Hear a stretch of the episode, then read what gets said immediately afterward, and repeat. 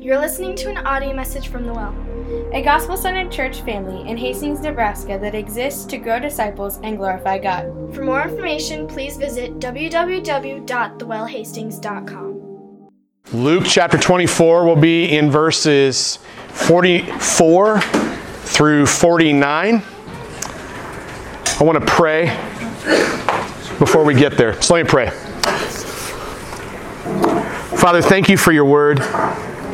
And Lord, we pray that you would um, just give us the gift of your Spirit this morning, that you would illuminate or, or bring to light what you would say to us as we open the scriptures together.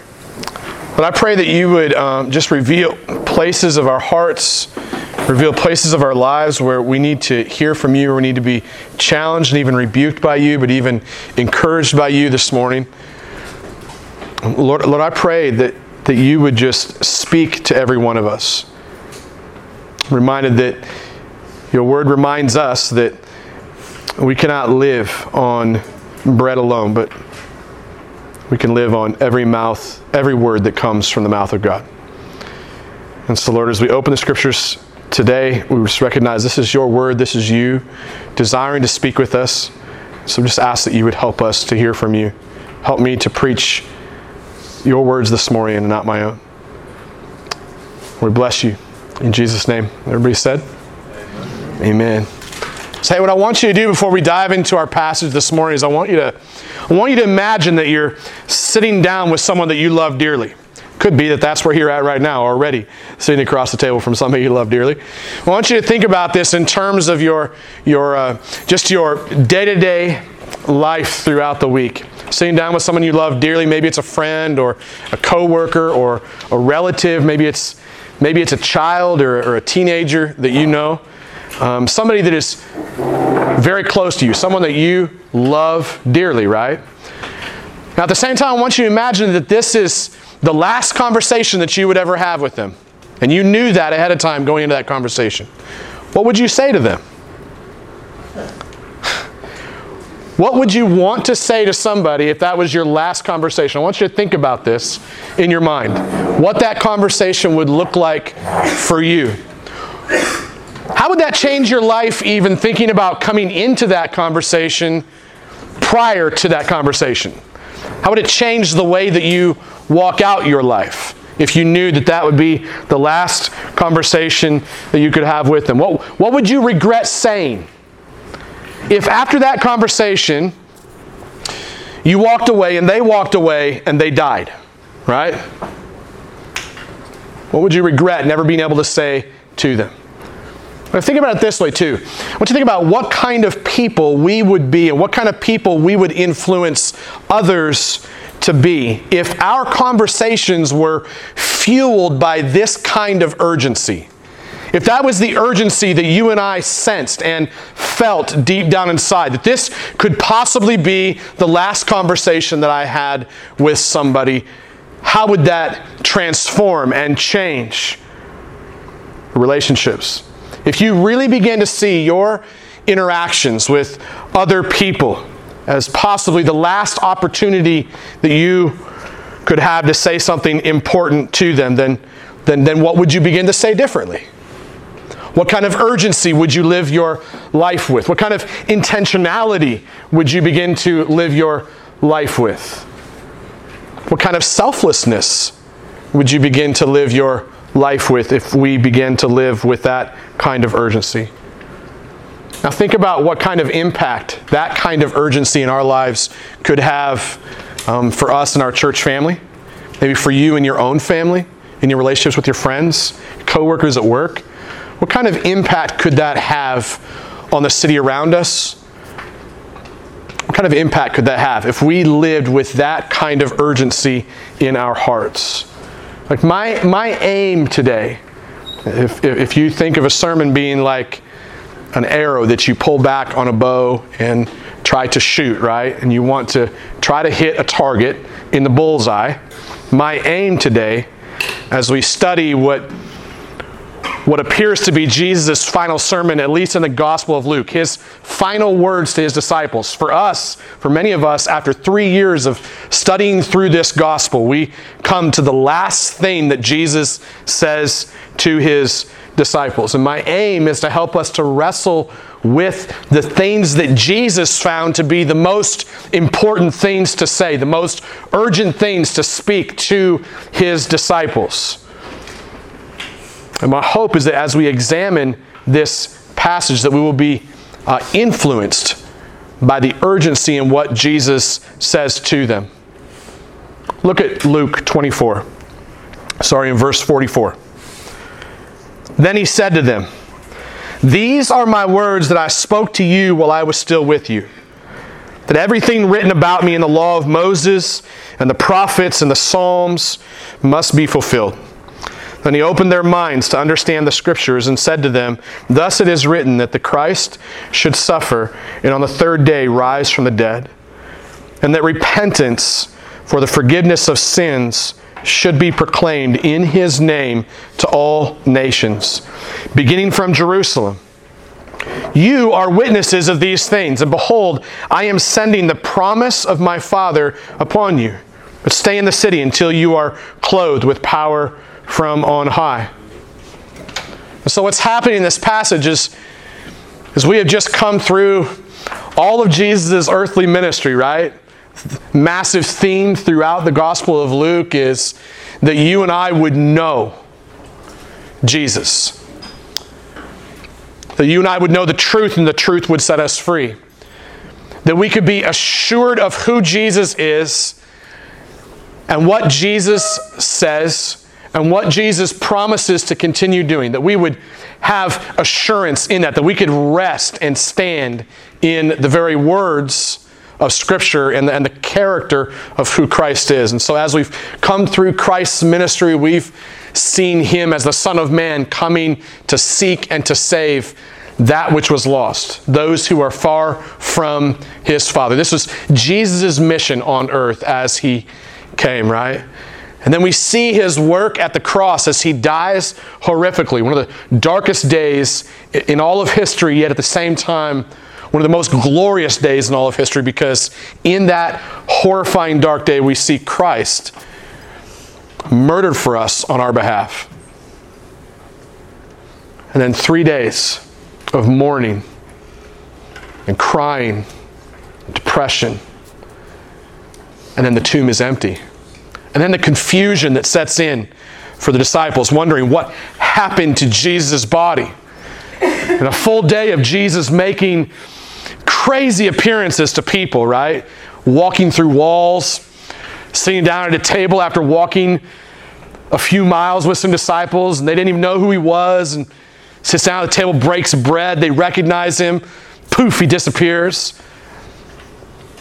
And then he shows up again walks through a wall, walks right through a locked door, basically, into a room full of disciples who are talking about all these appearances of Jesus. This is their conversation, and it's the last conversation he has with them. And in that conversation, he finds very important things to say to them. In fact, you could say that what Jesus did here is he took this last opportunity to preach. Took this last opportunity to preach a message to his disciples. This final conversation with his disciples in the flesh, Jesus uses the opportunity to urgently preach a biblical, Christ centered, sin confronting, repentance calling, disciple making message to his disciples. These are the things that Jesus finds very important, right? Therefore, we should find those things to be important as well. So look at number one. Verse 44, Jesus preached a biblical message. Jesus uses this, this last conversation with his disciples to, to remind them that, that all of the words that he has spoken to them over the last three years, everything that Jesus said up until this point has been based on the law of Moses, the prophets, and the Psalms. I mean, the law and the prophets and the Psalms were the content of the only Bible that these disciples had available to them at that time. Jesus was faithful Jesus was faithful to not only preach the content of the Bible to them all throughout his ministry over those three years, but to also preach the content of the Bible to them in this final message, his final conversation with them. This, final sermon for Jesus, in, in many ways, is basically a summary of everything that Jesus has preached in his public ministry over the last three years. And every last word is based on the Bible. Everything Jesus says is saturated with the content of the Bible, drenched in the words of the Bible, dripping with references to the, the law and the prophets and the Psalms. This is Jesus' speech. This is how Jesus talks to those people that he calls his friends. His conversations over a meal would have been intentionally sprinkled with biblical references. The hard seasons of his life were saturated with the words of Scripture. Even as he hung on the cross, the most painful season of his life, what came out of his mouth? The Bible. What, what, what comes out of your mouth in the hardest seasons of your life. Because the words of our mouths are proof of what's in our heart. Because our hearts are the wellspring of life, right? And the words that come out of our mouths prove what's happening deep down inside. And for Jesus, saturated with the content of the Bible. Jesus knew that a person cannot live on physical bread alone that a person can only survive this life with, with their eternal life intact by feeding on every word that comes from the mouth of God. You might be saying, dang, Joe, could you just like tell a joke? Jesus wasn't joking in this passage. This, this is serious, I think his last words to his disciples. It's like, hey, I'm out here soon. Most important thing I could say to you is this here, and this is a summary. So Jesus preaches first a biblical message, and then second, he preaches a Christ centered message, verses 45 through 46. And listen, preaching a sermon that, that doesn't preach Christ at the center isn't a biblical message at all. And therefore, if Christ is not at the center of that message, and if the message isn't biblical, then that message that you or I preach or listen to is not life giving. It doesn't open the mind or the heart to the power of Christ at the cross and the empty tomb. Christ must be at the center of all our preaching and our teaching so that our minds can be transformed or opened by the gospel. If at any point you and I were to sit down with one another and think that somehow in the roughest of seasons, or think that somehow that in our conversation that Christ should not be the center for some reason because maybe that's relegated to just Sunday mornings or maybe that's relegated to just gospel community gatherings or maybe Bible studies. Maybe that's the place that Christ should be the center of our conversation. And I would just I would just ask uh, then is your conversation really life-giving?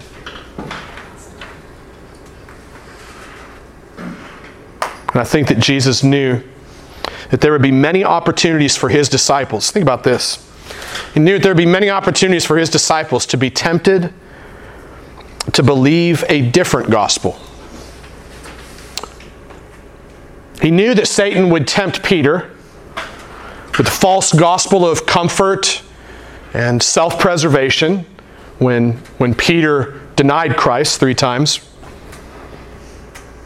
That's why he warned him Jesus also knew that Satan would sell Judas on the gospel of health, wealth, and prosperity, right? He knew that. That's why he warned him as well. Jesus knows that you and I will be tempted to believe false gospels as well. He knows that we'll be tempted to betray our Lord. He knows that we will be tempted to trade in our hope in Christ for the hope of earthly pleasure.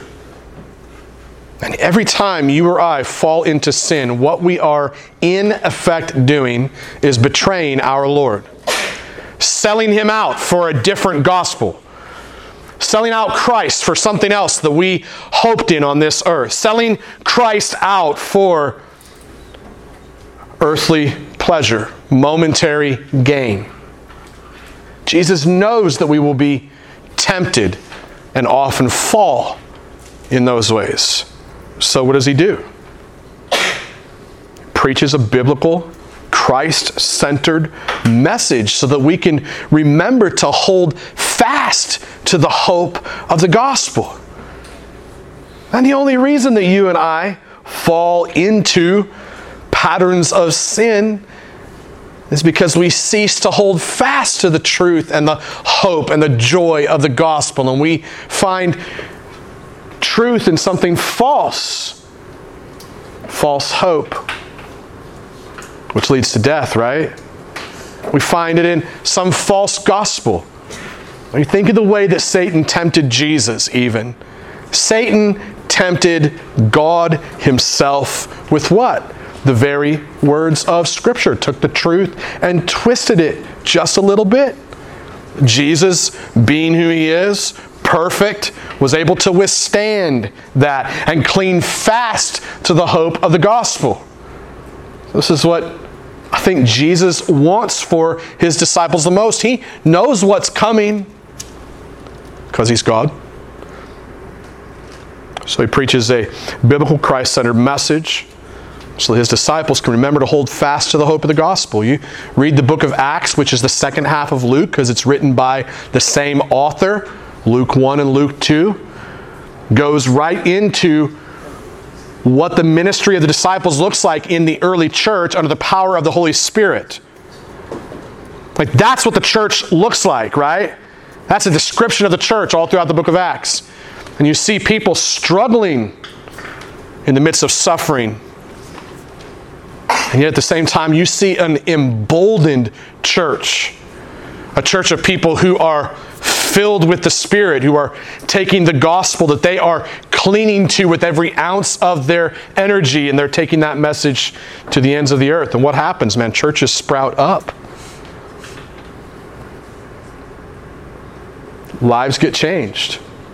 Entire cities get changed because individuals cling to a biblical, Christ centered gospel that radically transforms their lives, their marriages, their families, their workplaces. This is what you see in the book of Acts.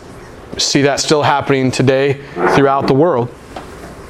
And number three, Jesus also preached a sin confronting call to repentance kind of a message. Like when the Bible is preached with, with the hope of Christ at the center of the message, then what happens is people are called to repent from sin and trust in the forgiveness that is available to them. Called to trust in the forgiveness that is available not only to them, but to every tribe, every tongue, every nation. But Jesus wasn't afraid to confront sin. Why? Think about that. He wasn't afraid to confront sin because he knew that sin is the infection that leads to death. I think that Jesus was happy and even eager to preach repentance and confront sin because he knows that repentance is what leads to eternal life. Like this sin confronting call to repentance message of the gospel that we find Jesus preaching, man, it's not, it's not just for down and out addicts or single moms struggling or married couples or, or lonely single people or wealthy business people or rebellious teenagers or religious churchgoers. Like this message that, that Jesus preaches, this message of confronting sin and calling each of us to repentance, is, is for every person from every walk of life to not only hear, but to believe and then to turn around and proclaim with every word and action of their lives. When I encounter people who do not share the gospel with every word and action of their lives, then it is an indicator to me of how deep the gospel is actually rooted in their hearts to begin with. But Jesus was committed, I think, as we look at this. He was committed to helping people confront their sin and respond to the call to repent. That's why he preached this message. That's why he preached messages that confronted sin and called people to repent, to turn around, and to walk the other direction. That's why he preached this message to his disciples in the final moments of his ministry here on earth. He could find nothing more important to say to them. And number four, we see Jesus preached a disciple making message as well. Verses 48 through 49. Like when the Bible is preached, with Christ at the center of the message, sin gets confronted and repentance is called for. And disciples who've been changed by the power of the gospel begin to preach in the power of the Holy Spirit. Think about that for a minute.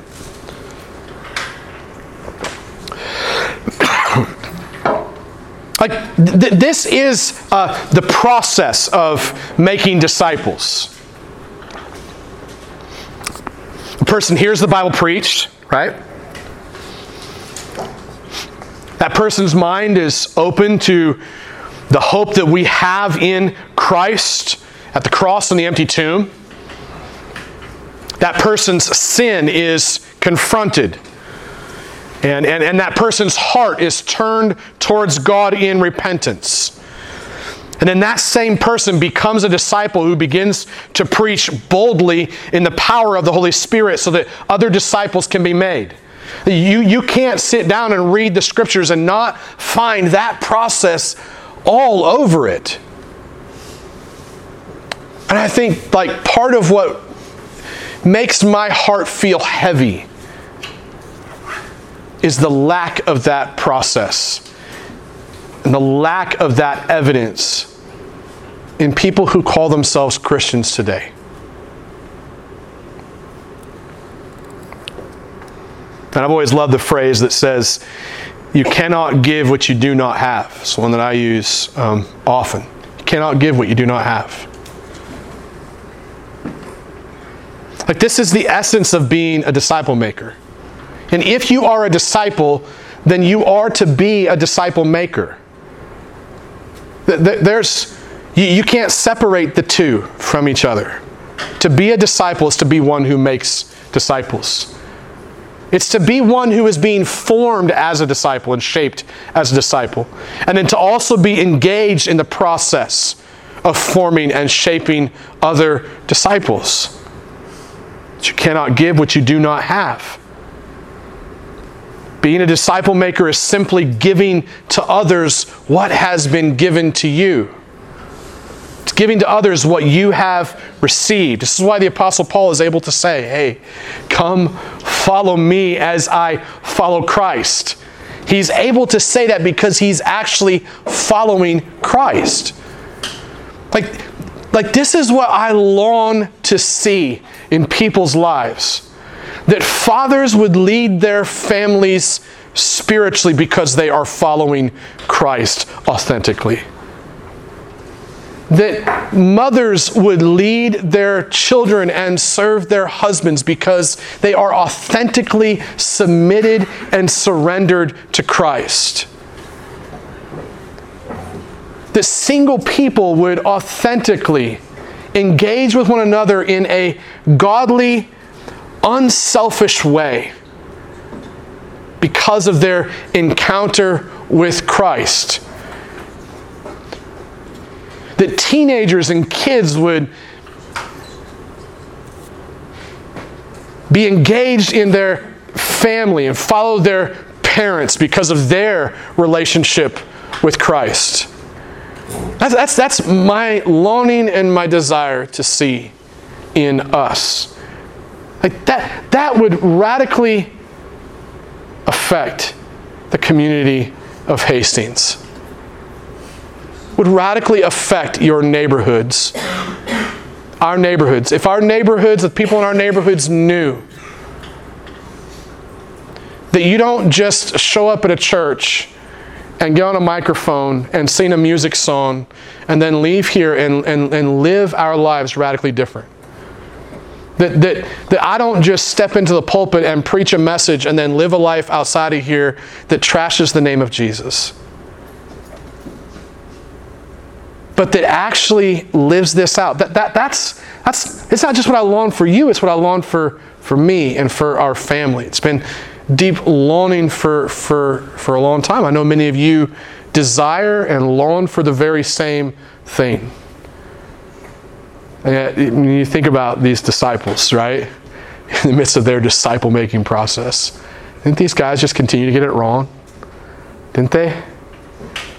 Isn't that one of, like, one of the most encouraging things in this whole story is that you know, when Peter denies Christ three times publicly, right? I mean, you put that into today. I mean, here's what Peter could have done. Like Peter could have walked into a strip club. It would have been the same thing.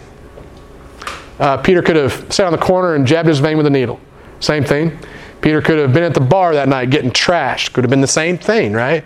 These are ways that we deny Christ. Peter could have been an absentee father, right? One who's just passively checked out behind the TV, ignoring kids and ignoring wife, right? That, th- these are all ways that Peter would have denied Christ and that we struggle with, right? The, the, list can go on and on and on for us. And what's Jesus' response, man? The, the grace in what I see in Jesus is that he comes back and he preaches this message to them so that they can receive the truth of the gospel so that their lives could be transformed. It's almost as if there was something missing for the disciples yet. I think that's why he tells them, hey, go back to Jerusalem and hang out there until I pour out the gift of the Holy Spirit. So that you be filled with this Holy Spirit, so that you be filled with power. And this is what happens when people begin to follow Christ authentically. We are in those moments changed by the Holy Spirit, filled with the Holy Spirit, and given power to be His witnesses. The essence of being a disciple maker is being able to give away what you have authentically received. If you've been given the gift of the, of the biblical message, then you want to give that away to others. You've been given the gift of the hope of Christ, the cross, the empty tomb. You want to give that away to others as well. When you've actually been given the gift of confronting your own sin and listening to the call of repentance so that you can have true life, then you are enabled and you are given a desire to give that same gift away to others. When you've been given the gift of the Holy Spirit at salvation, who actually, when you're given the gift of the Holy Spirit, what he does is comes into your heart and witnesses to the truth of the gospel so that your soul can be transformed. When you're given that gift, it's a gift that you want to give away to others as well. You don't want to hide it, you don't want to stick it under a bushel, right? You want to shine that light bright. You want to be like Shadrach, Meshach, and Abednego in the Old Testament, who stood firm when the entire nation was going a different direction. You want to be like every disciple you read about in Scripture who was killed ruthlessly before the Bible was completed, right? Like these guys didn't follow Christ to sit in a cush church or to have all of their wants and needs given to them. They followed Christ so that they could die to themselves, share Christ, and then literally die horrific deaths. Like, what motivates a person to live that way? What gives us that kind of urgency? I think, as I said last week, I think it's an authentic encounter with the actual presence of Jesus. Like, this is why Jesus preached a disciple making message. So the question for us is like, how does this passage actually help us out practically, right? I can sit here and explain all of these pieces of what Jesus is preaching. The question is, how does this how does this actually help us?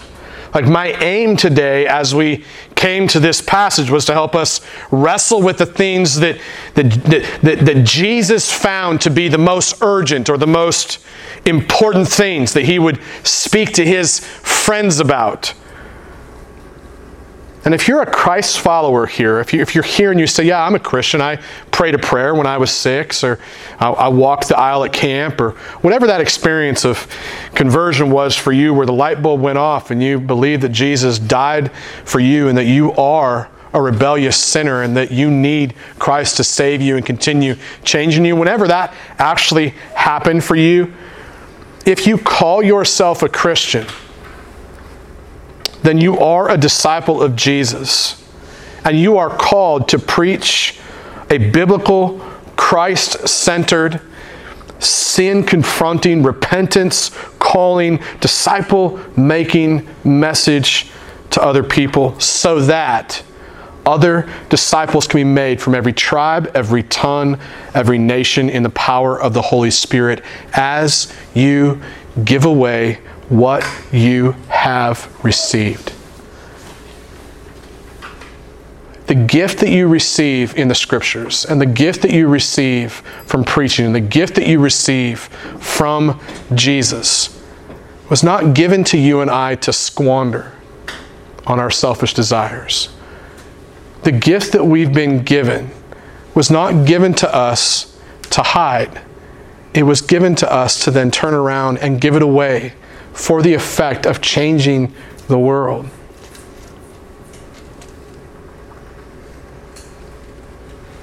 But how does this how does this message help us to do that practically? I can fill our head full of great pieces of what's happening in this passage. And the question is, is how, how can I urge you and help you walk out of here and actually live this out, right? Because some of this is kind of a heavy weight because there, I think there's a sense in this that you and I cannot do all this. Can't. I, I think our tendency oftentimes is to be like, and I, can't believe how that Christian did that. I can't believe how that church does that. And we, we kind of get our eyes like in the wrong place, right? It's a lack of humility. It's called pride. Uh, we just begin thinking like everybody else is worse than we actually are. But the truth be told, man, if you guys could see what's happening inside of my heart most days, you guys would be really horrified. Right? Like that, that's true of every one of us in this room.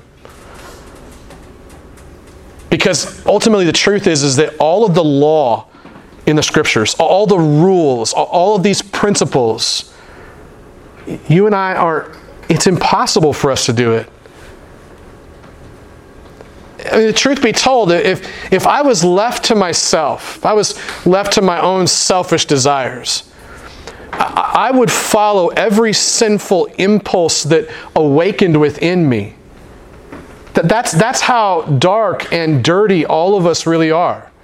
That's how powerless we really are to fight against those sinful urges.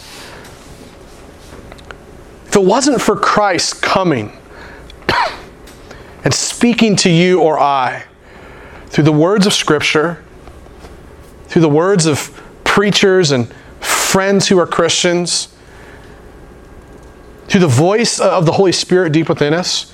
If it wasn't for Christ, for God, and all of His kindness coming to us and saying those things to us, you and I would still be left in our sin.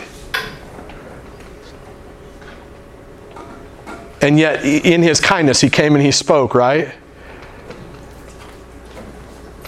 Like you and I have no power whatsoever to do these things apart from God through the inworking of the Holy Spirit coming into yours and mine's life and empowering us to walk this out. So, I say all that to simply say that I can give you four little cute go do action steps. And here's what I know deep down inside the frustration for me is none of us can do them.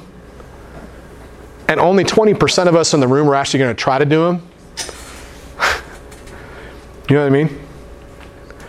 Like when we walk out of here, we got things to do. Agreed? it's Mother's Day, and we need to celebrate that well. There, I told a joke for you, okay?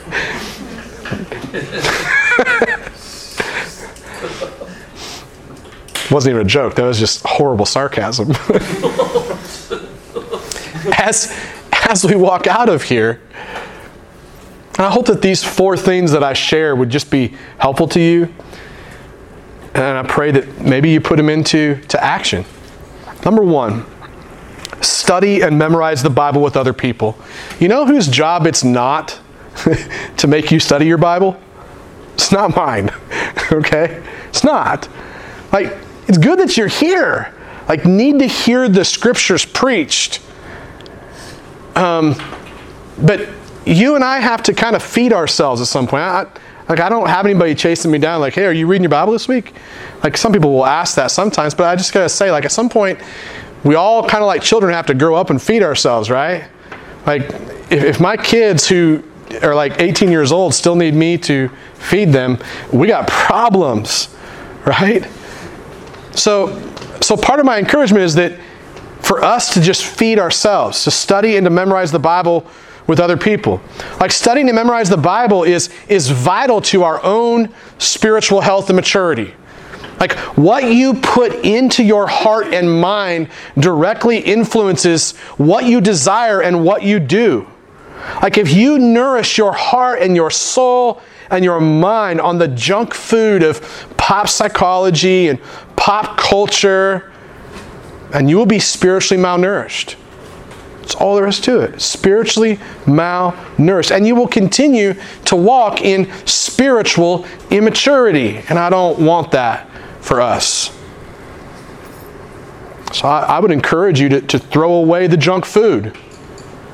Throw it away and start studying and memorizing the Bible in the context of small group gospel communities. You know what this could mean for those of you who are parents is like sit down with your kids and open the Bible and start reading it to each other. Simple as that.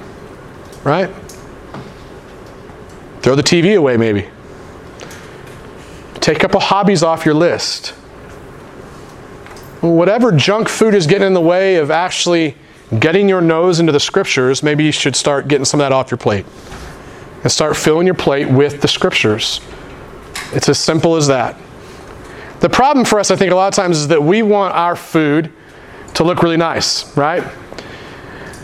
So I'd rather go to a, place that makes my steak look pretty. It's not true because I really don't care. Honestly, I love steak. But the, but the analogy kind of goes like if it doesn't look good to us, kind of like, well, I don't know. And so I think what we want is when we talk about just growing as disciples and just preaching biblical centered messages to ourselves, I just think we look for much cooler ways of doing it.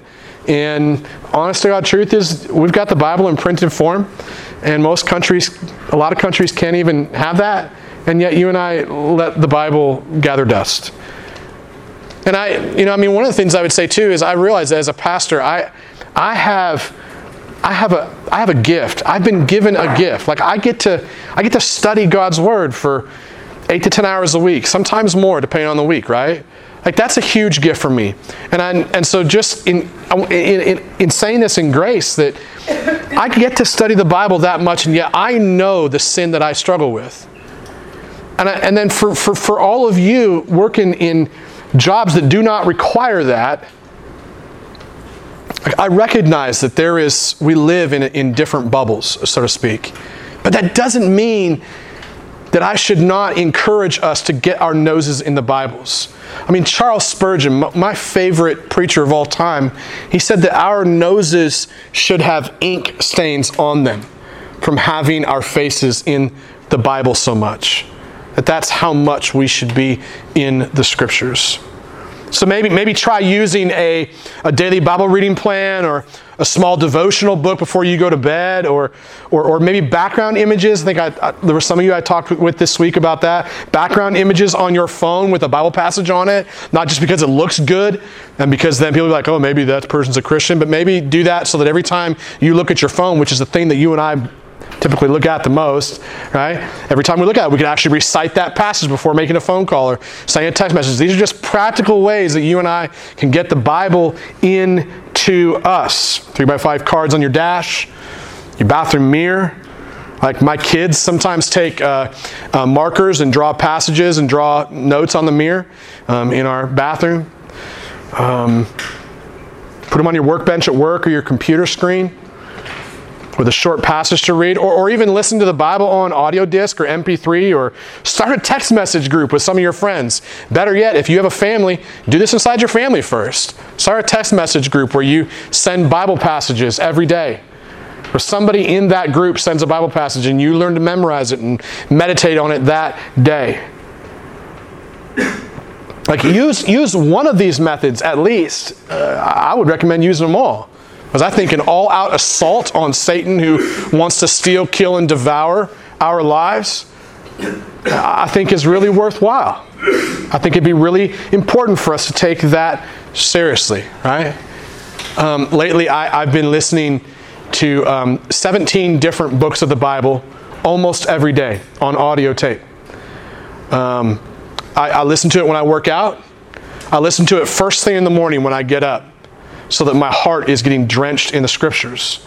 Uh, I listen when I'm in the shower. I put on one of those little uh, um, Bluetooth speakers, right? Uh, when I'm outside sitting in the garage smoking my cigar, uh, I'm listening to this. And there's a place where you can download it for free. Um, it's like I said, it's like 17 books of the New Testament and which is nearly the entire New Testament.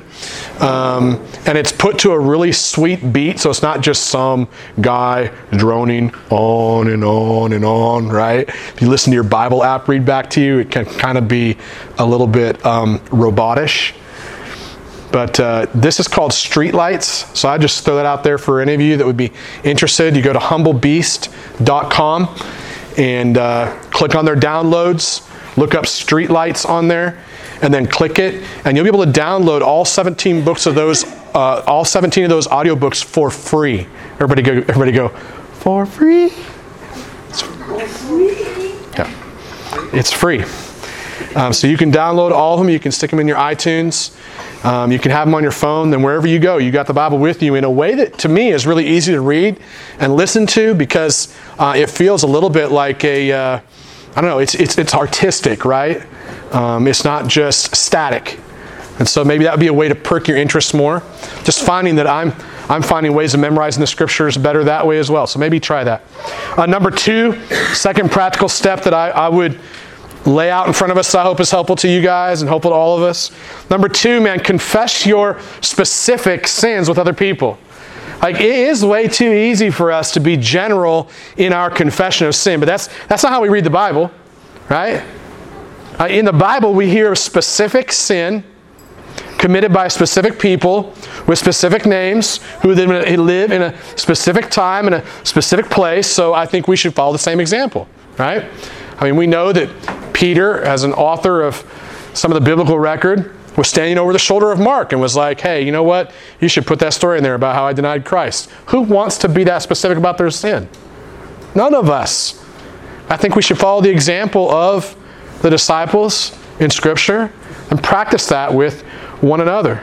Like, I think it should be common in the church for us to hear one another confessing our struggle with sin, our struggle with pornography or substance abuse or angry outbursts or overspending or mismanaging time or bitterness or, or any other sins like these, right? Paul's junk drawer any other sins like these. Anything you think you can create and think up, it's in there. We should probably just confess that specifically to one another instead of generalizing. Oh man, I had a really rough day. My attitude stunk. Oh, really? What does that look like? Like, what's the thing beneath the thing beneath the thing? That's the way I like to ask questions, right? Which makes everybody really uncomfortable. I know. There's something life giving in the process of doing that. So practice confessing your sins specifically with other people. And number three, dis- uh, discuss your specific steps of repentance with other people. Listen, this phrase stuck out to me in my study. When steps of repentance are absent, then confession is useless. Follow me? When steps of repentance are absent, then confession is useless. Like, what's the reason to confess your sin if you're not going to walk away from there and take steps to repent, right? Like, the world actually does a really good job of sharing their crap with each other, but then just never takes steps towards growth. But the proof of godly confession, authentic godly confession, is godly repentance. And so, after you begin practicing the discipline of confessing sin specifically to one another, I think what you and I both need to do is to openly discuss our specific steps of repentance with each other as well. This might mean that single folks who struggle with sexual sin and loneliness maybe need to have a, a conversation of accountability with others, discuss the commitment to never being alone with the opposite sex that might just be that step of repentance for you that you need to discuss with others. Maybe someone who struggles with substance abuse. Maybe needs to discuss a commitment to never entering an alcohol serving establishment again or staying away from a certain group of friends. Like, whatever your road of repentance is, whatever this looks like for you, like it's important for, for you and I to remember that repentance is it's not a destination. This isn't a place that you and I arrive at where we can go, check. I repented. I'm good. Now Jesus giving me my little star on my chart. So I can prove that I'm better than those other Christians over there. Right? That's not what repentance is about. It's not a destination. It's a slow, grinding, dirty, gritty journey. And it's got to be shared with other people. So discuss your specific steps of repentance with other people. Finally, number four, this will seem like uh, repetitive and kind of a no brainer. Do all these things with other people. Right? Do all these things with other people. Like becoming a biblical, Christ centered, sin confronting, repentance calling, disciple making disciple is done in the context of relationship. First and foremost, to Christ Himself, to Jesus as our Savior. But even that then is not done in isolation as we walk it out. Salvation is both a vertical and a horizontal playing field. We are saved vertically in relationship to our Father in heaven through Christ the cross. And we are saved to be in relationship horizontally with the body of Christ. That is the most basic way of communicating the doctrine of the church that you see all throughout Scripture. You would have to cut out the entirety of Scriptures to preach a different doctrine in regards to the church community. So this isn't done in isolation, it's done in community and relationship with other Christ followers. So you, you can't hide in your own little world. You got to ask others to join you in that journey so that you have people walking with you. And then once that's established, and the power of the Holy Spirit is evidence in your life through repentance and change, then you start inviting other unbelievers into that journey so that they can have the opportunity to become disciples of Jesus as well. So do all these things with other people. In conclusion, I would say this my prayer is that we would become a gospel centered church family, right? Of gospel communities. This is our mission statement. I, would love to see us become a gospel centered church family of gospel communities that grow disciples who glorify God by preaching biblical Christ centered, sin confronting, repentance calling, disciple making messages to one another so that other people can have the opportunity from every tribe, every tongue, and every nation to become disciples of Jesus under the power of the Holy Spirit. Let's pray. Father, thank you for your word. Lord, I pray that you would drill this message deep into our hearts.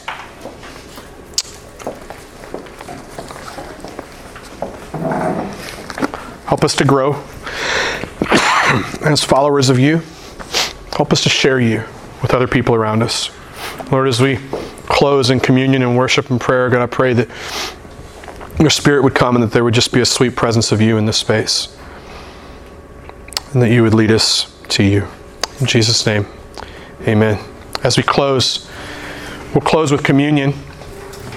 And if you're here and you're a Christ follower, then communion is a meal that, that we are to share together as a family. if Jesus has saved you, then you're part of that family. If you're here and you've not trusted in Christ yet, then this is not a meal that you should share because it would be a, a dead religious activity for you. And we don't, we don't want to grow dead religious people who just do things because it seems like a good thing to do. This moment could be that moment when you begin following Jesus. Um, we'd love to pray with you about that.